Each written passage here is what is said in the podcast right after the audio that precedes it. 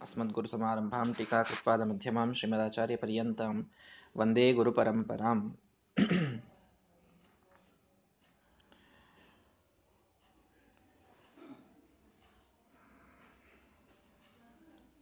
ನಮ್ಮ ರಾಮಾಯಣದ ಕಥಾಭಾಗದಲ್ಲಿ ಶ್ರೀಮದಾಚಾರ್ಯರು ಕೆಲವೇ ಕೆಲವು ಮಾತುಗಳಲ್ಲಿ ಕಥೆಯ ಕಥೆಯನ್ನ ತಿಳಿಸೋದರ ಮೂಲಕ ನಿರ್ಣಯವನ್ನ ಪ್ರಧಾನವಾಗಿಟ್ಟುಕೊಂಡು ತಾವು ರಾಮಾಯಣವನ್ನು ಹೇಳ್ತಾ ಇದ್ದಾರೆ. ನಿನ್ನೆಯ ದಿನ ಕೇಳಿದ್ದೇವೆ ಗಾಧಿರಾಜ ಇಂದ್ರನ ಅವತಾರ, ಅವನ ಮಗನಾದ ಕೌಶಿಕ ವರದಿಂದ ಬ್ರಾಹ್ಮಣ್ಯವನ್ನ ಪಡೆದು ವಿಶ್ವಾಮಿತ್ರ ಅಂತ ವಿಶ್ವಕ್ಕೆ ಮಿತ್ರನಾಗಿದ್ದಾರೆ. ಅವರಲ್ಲಿ ಬಂದ್ರು, ದಶರಥ ಮಹಾರಾಜನ ಆಸ್ಥಾನಕ್ಕೆ ಬಂದ್ರು, ರಾಮನನ್ನ ಕೇಳಿದ್ರು ರಾಮನನ್ನ ನೀನು ಬಿಡಬೇಕು. ರಾಮನನ್ನ ನಮ್ಮ ಜೊತೆಗೆ ಕಳಿಸ್ಬೇಕು. ಗುರುಗಳಿಗೆ ಗೊತ್ತಿದೆ ವಸಿಷ್ಠರಿಗೆ ಬೇಕಾದರೆ ಕೇಳು. ಅವರೂ ಕೂಡ ಹೇಳಿದರು ಇಲ್ಲ ನೀನು ರಾಮನನ್ನು ಕಳಿಸೋದೇ ಉಚಿತ ಅಂತ ಹೇಳಿದಾಗ ಅಲ್ಲಿಯಿಂದ ರಾಮ ಲಕ್ಷ್ಮಣನೊಂದಿಗೆ ಕೂಡಿಕೊಂಡು ದಾರಿಯಲ್ಲಿ ಹೊರಟಿದ್ದಾರೆ. ಎಲ್ಲರಿಗೂ ಸ್ಪಷ್ಟವಾಗಿ ಕೇಳಿಸ್ತಾ ಇದೆ ಅಲ್ಲ?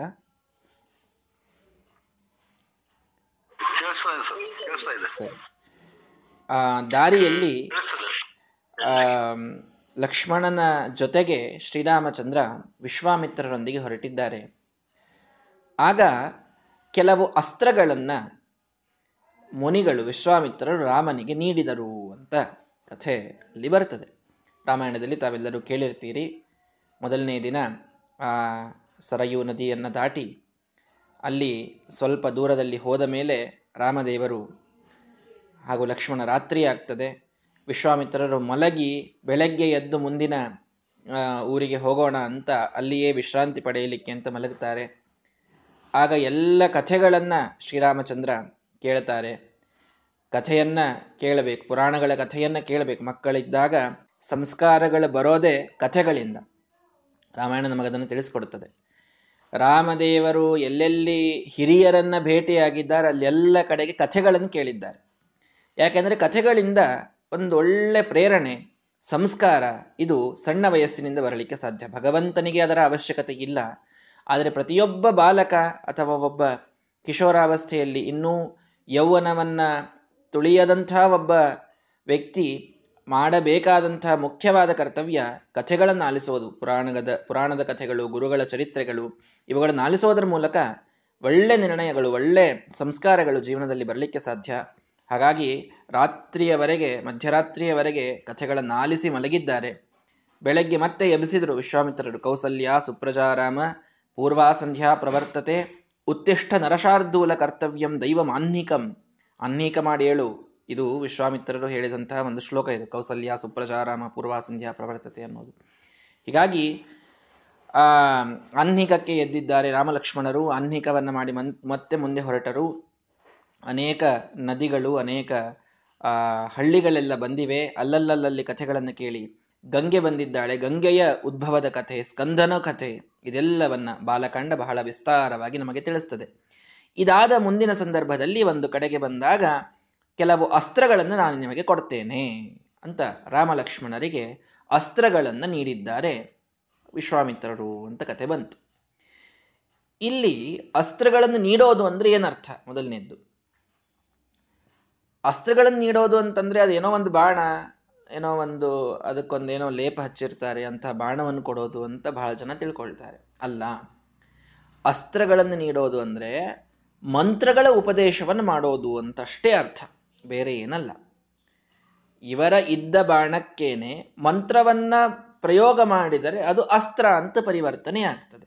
ನಿನ್ನೆ ದಿನ ನಾನು ಹೇಳಿದಂತೆ, ವಾಯುವಿನ ಮಂತ್ರ ಹಾಕಿ ಆ ಬಾಣವನ್ನು ಬಿಟ್ಟರೆ ಅದು ಬಿರುಗಾಳಿಯನ್ನು ಎಬ್ಬಿಸ್ತದೆ ವರುಣ ಮಂತ್ರವನ್ನು ಹಾಕಿಬಿಟ್ರೆ ಅದು ನೀರನ್ನು ಸುರಿಸ್ತದೆ ಅಗ್ನಿ ಮಂತ್ರವನ್ನು ಹಾಕಿಬಿಟ್ರೆ ಅದು ಬೆಂಕಿ ಹಚ್ಚುತ್ತದೆ. ಇದ್ದ ಬಾಣವೇ ಅಸ್ತ್ರವಾಗಿ ಮಾರ್ಪಾಟಾಗ್ತದೆ. ಆಗಲಿಕ್ಕೆ ಹಿಂದಿರುವಂತಹ ಕಾರಣ ಮಂತ್ರ. ಅಸ್ತ್ರಗಳನ್ನು ಕೊಡೋದು ಅಂತಂದ್ರೆ ಯಾವ ಮಂತ್ರದ ಉಪಯೋಗದಿಂದ, ಪ್ರಯೋಗದಿಂದ ಆ ದೇವತೆ ಆ ಬಾಣದಲ್ಲಿ ಬಂದು ಸನ್ನಿಹಿತರಾಗ್ತಾರೋ ಆ ಮಂತ್ರಗಳ ಉಪದೇಶವನ್ನ ಮಾಡೋದು, ಅಸ್ತ್ರವನ್ನು ಕೊಡೋದು ಅನ್ನೋದಕ್ಕೆ ಅರ್ಥ. ಹೀಗಾಗಿ ಇವರು ಮಂತ್ರೋಪದೇಶವನ್ನ ಮಾಡಿದರು ಅಂತಾಯ್ತು ಈಗ. ವಿಶ್ವಾಮಿತ್ರರು ರಾಮದೇವರಿಗೆ ಮಂತ್ರೋಪದೇಶವನ್ನ ಮಾಡಿದರು. ಯಾವ ಮಂತ್ರೋಪದೇಶ? ಯಾವ ಮಂತ್ರವನ್ನ ಹೇಳೋದರಿಂದ ಪ್ರಯೋಗ ಮಾಡೋದರಿಂದ ದೇವತೆಗಳು ಬಂದು ಬಾಣದಲ್ಲಿ ಸನ್ನಿಹಿತರಾಗ್ತಾರೋ ಆ ಮಂತ್ರದ ಉಪದೇಶ ಮಾಡಿದರು. ಅಗ್ನಿ ಮಂತ್ರ ವರುಣ ಮಂತ್ರ ವಾಯು ಮಂತ್ರ ಬ್ರಹ್ಮ ಮಂತ್ರ ಬ್ರಹ್ಮಾಸ್ತ್ರಕ್ಕಾಗಿ ಬ್ರಹ್ಮದೇವರ ಕುರಿತಾದ ಮಂತ್ರ, ಇವೆಲ್ಲದರ ಉಪದೇಶವನ್ನು ಮಾಡಿದರು ಅಂತ. ಶ್ರೀರಾಮಚಂದ್ರ ಪುರುಷೋತ್ತಮನಾದಂತಹ, ಸರ್ವೋತ್ತಮನಾದಂತಹ ಭಗವಂತ, ಅವನಿಗೆ ಯಾವಾಗಿಂದ ಈ ಒಂದು ಅವಶ್ಯಕತೆ ಬಂತು? ರಾಮದೇವರು ಯಾರೋ ದೇವತೆಗೆ ಕರೆದು, ಬಾಪ, ನನ್ನ ಬಾಣದೊಳಗೆ ಕೂಡು, ನಾನಲ್ಲಿ ಹೋಗಿ ಏನು ಪ್ರಾರ್ಥನಾ ಮಾಡ್ತೀನೋ ಅದನ್ನು ಮಾಡು ಅಂತ ಸಾಮಾನ್ಯ ಕ್ಷತ್ರಿಯ ಹೇಳಿದಂತೆ, ಶ್ರೀರಾಮಚಂದ್ರ ತಾನು ದೇವತೆಗಳ ಮೊರೆ ಹೋಗಿ ಬಾಣದಲ್ಲಿ ಸನ್ನಿಧಾನವನ್ನು ತುಂಬಲಿಕ್ಕೆ ಆಮಂತ್ರಣ ನೀಡಿದ, ಪ್ರಾರ್ಥನೆ ಮಾಡಿದ ಅಂತನ್ನೋದು ಇದು ಎಷ್ಟರ ಮಟ್ಟಿಗೆ ಸರಿ? ರಾಮಾಯಣ ನೋಡಿದರೆ ಹಾಗೆ ಕಥೆ ಕಾಣಿಸ್ಬಿಡ್ತದೆ ನಮಗೆ. ಎಷ್ಟೋ ಕಡೆಗೆ ಅಸ್ತ್ರಗಳ ಪ್ರಯೋಗವನ್ನು ಮಾಡುತ್ತಾರೆ ಮುಂದೆಯೂ ಕೂಡ ರಾಮದೇವರು. ಮತ್ತು ಅಸ್ತ್ರಗಳ ಪ್ರಯೋಗವನ್ನು ಇವರು ಮಾಡ್ಯಾರೆ ಅಂತಂದ ಮೇಲೆ ಇವರೆಲ್ಲರೂ ದೇವತೆಗಳಿಗೆ ಪ್ರಾರ್ಥನೆ ಮಾಡ್ಯಾರೆ ಅಂದಂಗಾಯ್ತಲ್ಲ, ಸರ್ವೋತ್ತಮ ಶ್ರೀರಾಮಚಂದ್ರ ಅಂತ ಯಾಕಂತೀರಿ ಅಂತ. ಅದಕ್ಕೆ ಶ್ರೀಮದಾಚಾರ್ಯ ನಿರ್ಣಯವನ್ನು ಕೊಡುತ್ತಾರೆ ಅನುಗ್ರಹಾರ್ಥಂ ಸ ಋಷೇರವಾಪ ಸಲಕ್ಷ್ಮಣೋಸ್ತ್ರಂ ಮುನಿತೋ ಹಿ ಕೇವಲಂ. ಕೇವಲ ಆ ಮುನಿಗಳಿಂದ ಅಸ್ತ್ರಗಳನ್ನ ಪಡೆದದ್ದು ಎಲ್ಲ ದೇವತೆಗಳನ್ನ ಅನುಗ್ರಹಿಸುವುದಕ್ಕಾಗಿ, ಬೇರೆ ಯಾವ ಕಾರಣದಿಂದಲೂ ಅಲ್ಲ. ದೇವತೆಗಳಿಗೆ ಅನುಗ್ರಹ ಮಾಡಬೇಕಾಗಿತ್ತು ಅನ್ನೋದಕ್ಕೆ ಅಸ್ತ್ರಗಳನ್ನ ರಾಮದೇವರು ಪಡೆದರು. ದೇವತೆಗಳಿಗೇನ್ರಿ ಅನುಗ್ರಹ ಮಾಡೋದು? ಅಂತ ಕೇಳಿದರೆ, ಆ ಮಂತ್ರದಿಂದ ಆ ದೇವತೆಯನ್ನ ಹೇಳಿ ಕರೆದರೆ, ಪ್ರಾರ್ಥನೆ ಮಾಡಿದರೆ ಅವರು ಬಂದು ಕೆಲಸವನ್ನು ಮಾಡಬೇಕು. ಇದು ಅವರಿಗಿರ್ತಕ್ಕಂಥ ಒಂದು ನಿಯಮ. ಶ್ರೀರಾಮಚಂದ್ರ ಎಲ್ಲವನ್ನೂ ತಾನೇ ಮಾಡಲಿಕ್ಕೆ ಶಕ್ತನಾಗಿದ್ದರಿಂದ ಯಾರೂ ಬೇಡ. ಅಲ್ಲಿ ನಾನು ನನ್ನ ಕಣ್ಣಿನ ದೃಷ್ಟಿ ಹಾಯಿಸಿ ಅಲ್ಲಿ ಬೆಂಕಿ ಹತ್ತಬೇಕು ಅಂತೇನೆ, ಅದು ಬೆಂಕಿ ಹತ್ತಿ ಬಿಡುತ್ತದೆ ಅಷ್ಟೆ ಅಲ್ಲಿ ಬಿರುಗಾಳಿ ಏಳಬೇಕು ಅಂತ ನನ್ನ ಇಚ್ಛೆ ಆಗ್ತದೆ, ಅದು ಬಿರುಗಾಳಿ ಏಳುತ್ತದೆ. ತನ್ನ ಇಚ್ಛೆಯಿಂದಲೇನೆ ಜಗತ್ತಿನ ಸೃಷ್ಟಿಸ್ಥಿತಿ ಪ್ರಳಯಗಳನ್ನು ಮಾಡುವಂತಹ ವ್ಯಕ್ತಿಗೆ ಒಂದು ಬಾಣ ಯಾವ ರೀತಿಯಾಗಿ ಕೆಲಸ ಮಾಡಬೇಕು ಅಂತ ಹೇಳಲಿಕ್ಕೆ ಯಾವ ದೇವತೆಗಳ ಪ್ರಾರ್ಥನೆಯ ಅವಶ್ಯಕತೆ ಇಲ್ಲವೇ ಇಲ್ಲ. ದೇವತೆಗಳನ್ನು ಯಾರು ಕರಿಬೇಕು? ತಮಗೆ ಯಾರಿಗೆ ಸಾಮರ್ಥ್ಯ ಇಲ್ಲ, ಅವರ ದೇವತೆಗಳನ್ನು ಕರಿಬೇಕು. ಶ್ರೀರಾಮಚಂದ್ರ ತನ್ನ ಇಚ್ಛಾ ಮಾತ್ರದಿಂದ ಸೃಷ್ಟಿಸ್ಥಿತಿ ಪ್ರಳಯಗಳನ್ನು ಮಾಡುವಂತಹ ಭಗವಂತ ಅವನಿಗೆ ಅದರ ಅವಶ್ಯಕತೆ ಇಲ್ಲ. ಹಾಗಾಗಿ ದೇವತೆಗಳಿಗೆ ಕೆಲಸವೇ ಇಲ್ಲ ರಾಮಾವತಾರದಲ್ಲಿ ಯಾಕೆ, ಏನ್ ಕೆಲಸದ ಅವತಾರಗಳಲ್ಲಿ ತಾವು ಕೂಡ ಏನೇನೋ ಪಾತ್ರವನ್ನ ಧರಿಸಿ ಬಂದಿದ್ದಾರೆ, ಅಲ್ಲಿ ಸೇವೆ ಮಾಡುತ್ತಾರೆ. ಇರಲಿ. ಆ ಮಂತ್ರಗಳ ಪ್ರಯೋಗಗಳ ಮೂಲಕ ಅಸ್ತ್ರಗಳು ಇವು ಬಿಡುವಂತಹ ಪ್ರಸಂಗದಲ್ಲಿ ದೇವತೆಗಳ ಸೇವೆ ಇದು ತೆಗೆದುಕೊಳ್ಳಬಹುದಾದ ಒಂದು ಅವಕಾಶ ಇದೆ, ಅದನ್ನು ಬಿಟ್ಟಂತಾಗ್ತದೆ. ಶ್ರೀರಾಮಚಂದ್ರ ಅಸ್ತ್ರಗಳನ್ನು ಪ್ರಯೋಗಿಸದೇ ಇದ್ದರೆ ಆ ದೇವತೆಗಳಿಗೆ ಒಂದು ಸೇವೆಯ ಅವಕಾಶ ಇದು ಕುರಿ ಕೊರತೆಯಾದಂತಾಗ್ತದೆ. ಆ ಒಂದು ಅವಕಾಶವನ್ನ ಅವರಿಗೆ ಕಲ್ಪಿಸಿಕೊಡೋದಕ್ಕಾಗಿ, ದೇವತೆಗಳ ಅನುಗ್ರಹಕ್ಕಾಗಿ ಶ್ರೀರಾಮಚಂದ್ರ ಅಸ್ತ್ರಗಳ ಪ್ರಯೋಗವನ್ನು ಮಾಡಿದ. ಕಿಂತಸ್ಯ ಶತ್ರುಹನನೆ ಕಪಯಸ್ ಸಹಾಯ. ಭಾಗವತ ನವಮಸ್ಕಂದದಲ್ಲಿ ಶ್ರೀರಾಮಚಂದ್ರನ ಕಥೆಯನ್ನು ಹೇಳಬೇಕಾದಾಗ ಹೇಳುತ್ತದೆ. ಕಪಿಗಳೇನ್ರಿ ಇವನಿಗೆ ಸಹಾಯ ಮಾಡ್ತಾರೆ? ಏನು ಕಪಿಗಳ ಸಹಾಯ ಕಡಿಮೆ ಮಾಡಿದ್ದಾರೆ? ವಿಚಾರ ಮಾಡ್ರಿ. ರಾಮದೇವರ, ಆ, ಇಡೀ ಅವತಾರಗಳಲ್ಲಿ ಯುದ್ಧದ ಪ್ರಸಂಗದಲ್ಲಂತೂ ಕಪಿಗಳು ಅನನ್ಯವಾಗಿ ಸೇವೆ ಮಾಡಿದ್ದಾರೆ.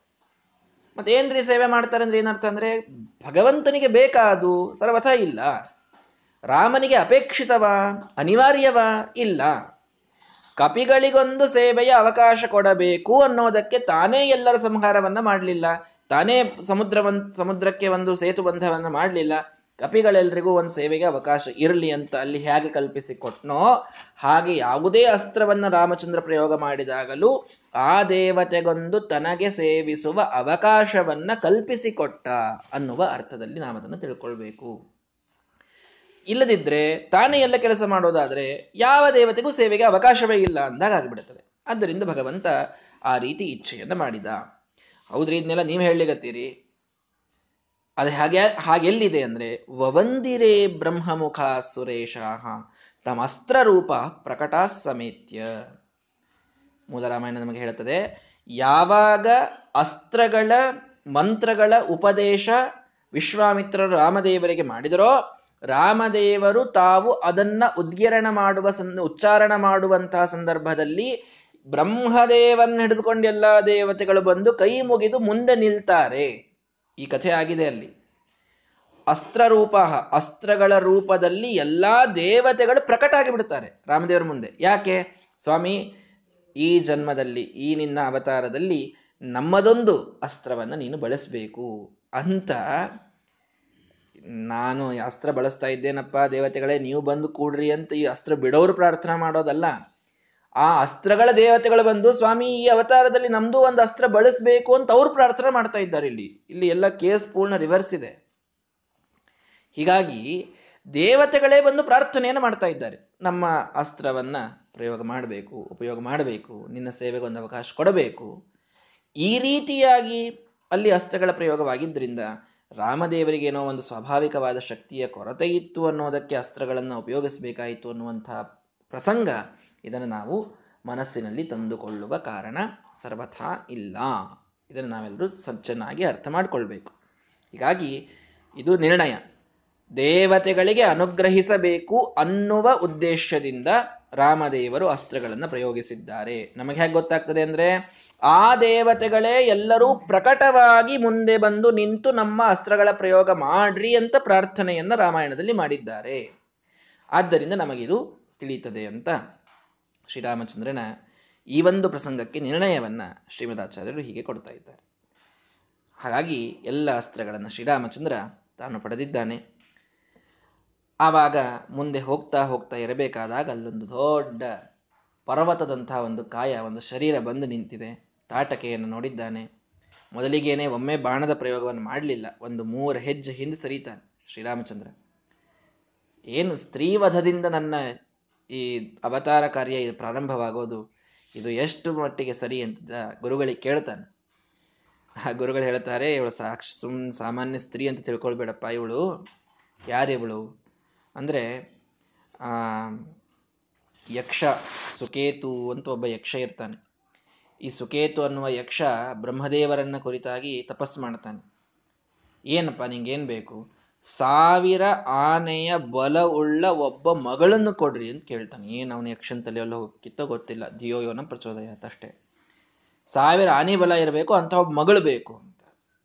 ಆಯ್ತು ತಗೋ ಅಂತ ಕೊಟ್ಟರು ಬ್ರಹ್ಮದೇವರು ತಾಟಕ ಹುಟ್ಟಿ ಕೂತ್ಲು ಅವಳು ಹುಟ್ಟಿದಾಗ ಮತ್ತೆ ಯಕ್ಷ ತಾನು ಇವಳನ್ನು ನೋಡಿ ಇವಳಲ್ಲಿ ಸ್ವಾಭಾವಿಕವಾಗಿ ಒಂದು ದುಷ್ಟತನ ಇತ್ತು. ಅವನಿಗೆ ಯಾಕೋ ಸೇರಲಿಲ್ಲ, ಅವಳನ್ನು ತ್ಯಾಗ ಮಾಡಿಬಿಟ್ಟ. ಆಗ ಸುಂದ ಅಂತ ಒಬ್ಬ ರಾಕ್ಷಸ ಇರ್ತಾನೆ ಈ ಸುಂದ ಅವಳನ್ನು ಮದುವೆ ಆಗ್ತಾನೆ. ಮದುವೆಯಾಗಿ ಅವಳಲ್ಲಿ ಇಬ್ಬರು ಮಕ್ಕಳನ್ನು, ಸುಬಾಹು ಮತ್ತು ಮಾರೀಚ ಅನ್ನುವಂಥ ಇಬ್ಬರು ಮಕ್ಕಳನ್ನು ಪಡಿತಾನೆ. ಆಮೇಲೆ ಸತ್ತೋಗ್ಬಿಡ್ತಾನೆ ಸುಂದ. ಆವಾಗ ಮಾರೀಚ ಇವನು ಅಗಸ್ತ್ಯರ ಶಾಪ ಅವನಿಗಾಗ್ತದೆ. ಅಗಸ್ತ್ಯರ ಶಾಪದಿಂದ ಅಗಸ್ತ್ಯರಿಗೆ ಇವನು ಏನೋ ಅಪಮಾನ ಮಾಡಲಿಕ್ಕೆ ನೋಡಿದಾಗ ಅವರು, ನೀನು ಕೇವಲ ಹೆಣ ತಿಂದು ಬದುಕು ಅಂತ ಶಾಪ ಕೊಟ್ಬಿಡ್ತಾರೆ. ಅವನಿಗೆ ಇನ್ನೇನು ನಿನಗೆ, ನಿನ್ನ ಬಾಯಿಯೊಳಗೆ ಇನ್ನೇನು ಹೋಗೋದೇ ಇಲ್ಲ. ಹೆಣನೇ ತಿಂದು ಬದುಕಬೇಕು ನೀನು ಅಂತ. ತಾಟಕೆಗೂ ಕೂಡ ಆ ಶಾಪ ತಟ್ಟುತ್ತದೆ ಅವಳು ಕೂಡ ಪುರುಷಾದಿನಿ. ಅಂದ್ರೆ ಕೇವಲ ನರಭಕ್ಷಕರಾಗಿ ಇದ್ದಂತಹ ಒಬ್ಬ ರಾಕ್ಷಸಿ. ಇನ್ನೇನು ತಿಂತಿರ್ಲಿಲ್ಲ. ಮನುಷ್ಯರನ್ನು ತಿಂತಿದ್ಲು ಅವಳು. ಮನುಷ್ಯರನ್ನ ತಿಂದು ತಿಂದು ತಿಂದು ಎಲುಬುಗಳನ್ನ ಒಗೆದರೆ ಅದರದೊಂದು ದೊಡ್ಡ ಪರ್ವತ ಆಗಿತ್ತು ಅಂತ ರಾಮಾಯಣ ವರ್ಣಿಸ್ತದೆ. ಅಷ್ಟು ಮನುಷ್ಯರನ್ನ ತಿಂದು ಒಗೆದಿದ್ಲು ಅವಳು. ಅಂಥ ನರಭಕ್ಷಕಿ. ಹೀಗಾಗಿ ವಿಶ್ವಾಮಿತ್ರ ಹೇಳ್ತಾರೆ, ಸ್ತ್ರೀವಧ ಮಾಡೋದ್ರಿಂದ ನನ್ನ ಅವತಾರ ಕಾರ್ಯ ಹೇಗೆ ಪ್ರಾರಂಭ ಮಾಡಲಿ ಅಂತ ಅನ್ಬೇಡಪ್ಪ. ಯಾವ ಪುರುಷರು ಇವರಷ್ಟು, ಇವಳಷ್ಟು ದುಷ್ಟಿರ್ಲಿಕ್ಕಿಲ್ಲ ಅಂಥ ಮಹಾ ದುಷ್ಟಿದ್ದಾಳೆ ಇವಳು. ಆದ್ರಿಂದ ನೀನು ಇವಳ ವಧವನ್ನು ಮಾಡಿದ್ರೇನೆ ಮುಂದೆ ಶಿಷ್ಟರ ಸಂರಕ್ಷಣೆ ಆಗೋದು ನೀನು ಮಾಡಬೇಕು ಅಂತ ಹೇಳಿದಾಗ, ಆ ಒಂದು ಬಾಣವನ್ನು ಮೊದಲು ಬಿಟ್ಟು ನೋಡ್ತಾರೆ ಅವಳು ಮತ್ತೆ ಆಕ್ರಮಣ ಮಾಡಲಿಕ್ಕೆ ನೋಡಿದಾಗ ತಾಟಕೆಯ ಸಂಹಾರವನ್ನ, ಅಥೋ ಜಘಾನಾಶರೇಣ ತಾಟಕಾಂ ವರಾದ್ ವಿಧಾತು ತದನನ್ಯವಧ್ಯಾಂ. ಬ್ರಹ್ಮದೇವರ ವರ ಇದೆ, ಯಾರಿಂದಲೂ ಕೂಡ ನೀನು ಸಾಯಲು ಸಾಧ್ಯವಿಲ್ಲ, ನೀನು ಅವಧ್ಯಳು ಅನ್ನುವ ವರ ಇದ್ದರೂ ಬ್ರಹ್ಮದೇವರ ವರಕ್ಕೆ ಲಿಮಿಟ್ ಇದೆ ಅನ್ನೋದನ್ನು ತೋರಿಸ್ಬೇಕಾಗಿತ್ತು ತಾಟಕೀಯ ಸಂಹಾರದಿಂದ ಭಗವಂತನಿಗೆ. ಬ್ರಹ್ಮದೇವರು ಏನು ವರ ಕೊಟ್ಟರು ತಮಗಿಂತ ಕೆಳಗಿನವರಿಗೆ ಆಗಂಗಿಲ್ಲ ಅಂತ ಅಷ್ಟೇ ಅರ್ಥ ಹೊರತು ಅವರ ಮೇಲಿರ್ತಕ್ಕಂಥ ಅವರಿಗಿಂತಲೂ ಉತ್ತಮನಾದಂತಹ ಭಗವಂತನಿಗೂ ಅದಾಗುವುದಿಲ್ಲ ಅನ್ನೋ ಅರ್ಥದೊಳಗೆ ಸರ್ವಥ ಅಲ್ಲ. ಬ್ರಹ್ಮದೇವರು ವರ ಕೊಟ್ಟಿರ್ಬೋದು, ನನ್ನಿಂದ ಸೃಷ್ಟವಾದ ಯಾವ ವಸ್ತುವಿನಿಂದಲೂ ನಿನಗೆ ಸಾವಿಲ್ಲ ಅಂತ ವರ ಕೊಟ್ಟಿರ್ತಾರೆ ಅವರು. ಅವರ ಅವಧ್ಯತ್ವ ವರಕ್ಕೆ ಇಷ್ಟೇ ಅರ್ಥ. ಅರ್ಥ ಮಾಡಿಕೊಳ್ಳ್ರಿ ಎಲ್ಲರೂ ಕೂಡ. ಬ್ರಹ್ಮದೇವರು ಅವಧ್ಯತ್ವ ವರ ಕೊಡ್ತಾರೆ ಅಂದ್ರೆ ಏನರ್ಥ ರೀ? ತಮಗಿಂತಲೂ ಕೆಳ ಕೆಳಗಿನವ್ರು ಯಾರು ನಿನಗೆ ಸಾಯಿಸ್ಲಿಕ್ಕೆ ಆಗೋದಿಲ್ಲ ಅನ್ನೋ ಅರ್ಥ ಇಷ್ಟೇ. ರುದ್ರದೇವರ ಅವಧ್ಯತ್ವ ವರ ಕೊಟ್ರೆ ಅವ್ರಿಗಿಂತಲೂ ಮೇಲಿನವ್ರು ಸಂಹಾರ ಮಾಡ್ಲಿಕ್ಕೆ ಆಗ್ತದೆ ವಾಯುದೇವರು ಇರಬಹುದು, ಭಗವಂತ ಲಕ್ಷ್ಮೀ ದೇವಿಯರು ಇರಬಹುದು, ಸಂಹಾರ ಮಾಡ್ಲಿಕ್ಕೆ ಆಗ್ತದೆ ರುದ್ರದೇವರಿಗಿಂತಲೂ ಮುಂದಿನವರು ಇಂದ್ರ, ಚಂದ್ರ, ಕುಬೇರ ಯಾರು ಸಂಹಾರ ಮಾಡ್ಲಿಕ್ಕೆ ಆಗೋದಿಲ್ಲ ಇಷ್ಟೇ ಅರ್ಥ ಅಲ್ಲಿ. ಹೀಗಾಗಿ ಬ್ರಹ್ಮದೇವರು ಇಲ್ಲಿ ಅವಧ್ಯತ್ವ ವರ ಕೊಟ್ಟಿದ್ರು ಯಾರಿಗೆ? ತಾಟಕಿಗೆ. ಅದರ ಅರ್ಥ ಬ್ರಹ್ಮನಿಂದ ಮುಂದಿನವರು ಯಾರೂ ಅವಳ ಸಂಹಾರ ಮಾಡ್ಲಿಕ್ಕಾಗುವುದಿಲ್ಲ ಬಿಡ್ರಿ, ಭಗವಂತ ಅವಳಿಗಿಂತಲೂ, ಆ ಬ್ರಹ್ಮದೇವರಿಗಿಂತಲೂ ಉತ್ತಮ. ಅವನಿಗೆ ಸಂಹಾರ ಮಾಡ್ಲಿಕ್ಕೆ ಹಾಗೆ ಆಗ್ತದೆ. ಆದ್ದರಿಂದ ಒಂದೇ ಒಂದು ಬಾಣದಿಂದ ಬೇಗನೆ ಆ ತಾಟಕೆಯ ಸಂಹಾರವನ್ನ ಭಗವಂತ ಮಾಡಿದ್ದಾನೆ. ಸುಬಾಹುಂ ಈಶಾನಗಿರಾ ಮೃತ್ಯುಂ ನಿಹತ್ಯ. ರುದ್ರದೇವರವರ ಇದೆ ಸುಬಾಹುವಿಗೆ. ಸುಬಾಹು, ಆ ಯಾರಿಂದಲೂ ಕೂಡ ನೀನು ಸಾಯಬಾರದು ಅನ್ನುವಂತಹ ವರವನ್ನು ರುದ್ರದೇವರು ಕೊಟ್ಟಿದ್ದಾರೆ.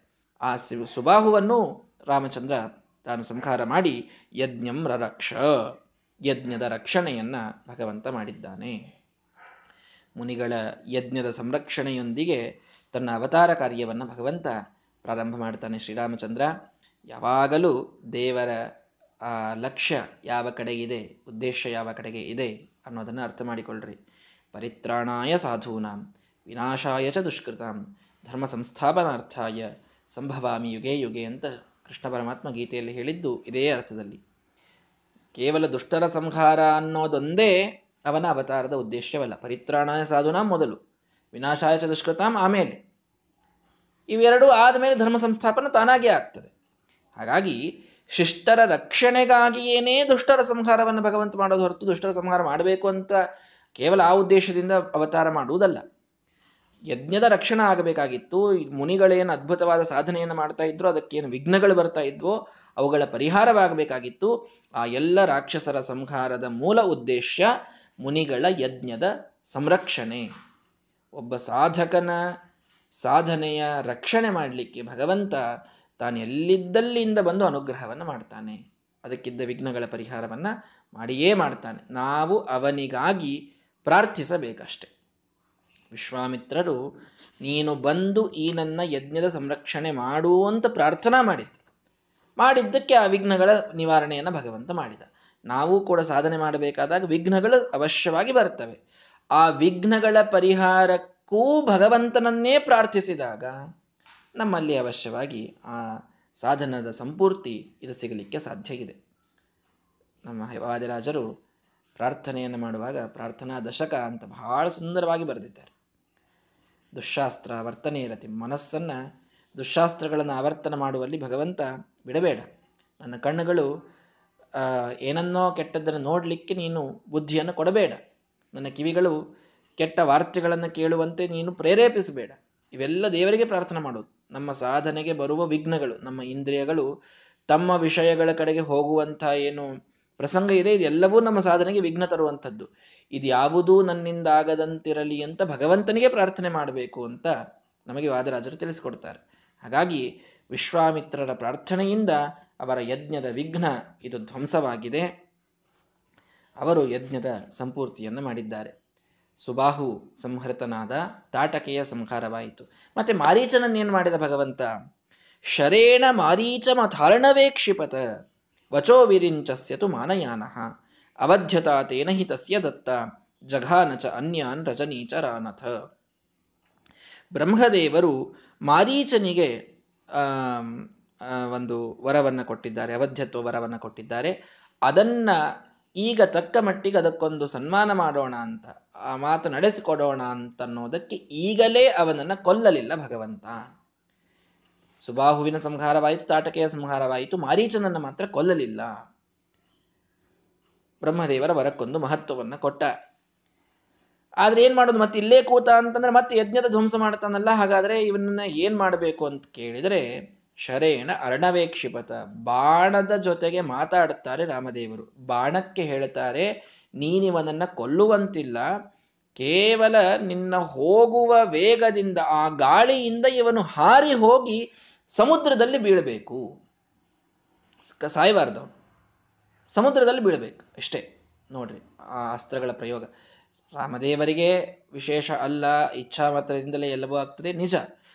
ಇನ್ಯಾವ ವ್ಯಕ್ತಿ, ಅಂದ್ರೆ ಮುಂದಿನವರು ಕೂಡ ಯಾರ್ಯಾರು ಅಸ್ತ್ರಗಳನ್ನು ಸಿಧಿಸ್ಕೊಳ್ತಿದ್ರೋ ಅವರಿಗೆಲ್ಲ ಎಂಥ ಶಕ್ತಿ ಇರ್ತಿತ್ತು, ಸಾಮರ್ಥ್ಯ ಇರ್ತಿತ್ತು ಅಂತಂದ್ರೆ ಕೊಲ್ಲಬಾರದು. ಕೇವಲ ಕಿವಿ ಕತ್ತರಿಸು ಅಂದ್ರೆ ಹೋಗಿ, ಬಾಣ ಕಿವಿ ಕತ್ತರಿಸಿ ಬರ್ತಿತ್ತು ಅಷ್ಟೇ, ಇನ್ನೇನು ಮಾಡ್ತಿರ್ಲಿಲ್ಲ ಅದು. ರಥದ ಗಾಲಿ ಮುರಿಬೇಕಂತ ಅಷ್ಟೇ ಬಾಣ ಬಿಟ್ರೆ ಅಷ್ಟೇ ಮಾಡ್ತಿತ್ತು ಅದು, ಇನ್ನೇನು ಮಾಡ್ತಿರ್ಲಿಲ್ಲ. ಗೈಡೆಡ್ ಮಿಸೈಲ್ ಇದ್ದಂಗೆ ಅದು, ಅಸ್ತ್ರ ಅಂತಂತಂದ್ರೆ. ಏನ್ ಹೇಳ್ತೀವಿ ಅಷ್ಟೇ ಮಾಡಿ ವಾಪಸ್ ಬಂದ್ಬಿಡ್ತಿತ್ತು. ಹಾಗೆ ಆ ಬಾಣಕ್ಕೆ ಹೇಳ್ತಾರೆ, ಹೋಗಿ ಮಾರೀಚನನ್ನ ಸಮುದ್ರದಲ್ಲಿ ಒಗೆದು ಬಂದು ಬಿಡು ಅಂತ. ಆ ಮಾರೀಚನನ್ನ ತನ್ನ ವೇಗದಿಂದ ಬಾಣ ಹೋಗಿ ಸಮುದ್ರದಲ್ಲಿ ಒಗೆದು ಬಂದು ಬಿಡುತ್ತದೆ. ಅಲ್ಲೇ ಒಂದು ದ್ವೀಪ ಇದು ಸೃಷ್ಟಿಯಾಗ್ತದೆ. ಅದೇ ಮಾರೀಚ ದ್ವೀಪ.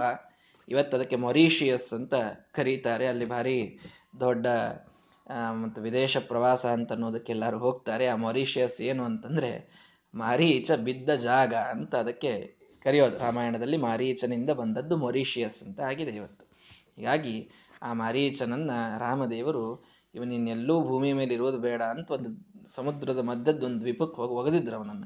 ಅದು ಮೊರೀಷಿಯಸ್. ಇರಲಿ, ಅಂತೂ ಆ ಮಾರೀಚ ಅಲ್ಲಿ ಹೋಗಿದ್ದಾನೆ. ಯಾಕೆಂದರೆ ತಮಗೆಲ್ಲ ಗೊತ್ತಿದೆ, ಮುಂದೆ ಅವತಾರದಲ್ಲಿ ಇನ್ನೂ ಅವನ ಕಾರ್ಯ ಬಾಕಿ ಇದೆ. ಬಂಗಾರದ ಜಿಂಕೆಯಾಗಿ ಬಂದು ಆ ಸೀತೆಯನ್ನ ತಾನು ರಾವಣ ಅಪಹಾರ ಮಾಡುವ ಸಮಯದಲ್ಲಿ ಸಹಾಯ ಮಾಡೋದಕ್ಕೆ ಆ ಮರೀಚ ಇನ್ನೂ ಮುಂದೆ ಬೇಕಾಗ್ತದೆ ಅನ್ನೋದಕ್ಕೆ ಈಗಲೇ ಅವನ ಸಂಹಾರವನ್ನ ರಾಮದೇವರು ಮಾಡದೇನೆ. ಅವನನ್ನ, ಆ, ಸಮುದ್ರದಲ್ಲಿ ಒಯ್ದು ತಾವು ಎಸೆದಿದ್ದಾರೆ. ಹೀಗೆ, ಆ, ಋಷಿಗಳ ಯಜ್ಞದ ಸಂರಕ್ಷಣೆಗಾಗಿ ಶ್ರೀರಾಮಚಂದ್ರ ದುಷ್ಟರ ಸಂಹಾರವನ್ನ ಅಲ್ಲಿ ಮಾಡಿದರು ಅನ್ನುವಂತಹ ಕಥೆಯನ್ನು ನಮಗೆ ತಿಳಿಸ್ತಾರೆ. ಅದಾದ ಮೇಲೆ ಅಲ್ಲಿಯಿಂದ ಸೀತೆಯ ಸ್ವಯಂವರಕ್ಕೆ ಭಗವಂತ ಹೊರಡ್ತಾನೆ. ಸೀತಾ ಕಲ್ಯಾಣ, ಸೀತಾ ಮತ್ತು ರಾಮಚಂದ್ರರ ಕಲ್ಯಾಣ ದಿವ್ಯವಾದಂತಹ ಒಂದು ಘಟ್ಟ, ರಾಮಾಯಣದ ಘಟ್ಟ. ನಾಳೆಯ ದಿನ ಅದನ್ನು ನೋಡೋಣ. ಶ್ರೀ ಕೃಷ್ಣಾರ್ಪಣ ಮಸ್ತು ಹರಯೇ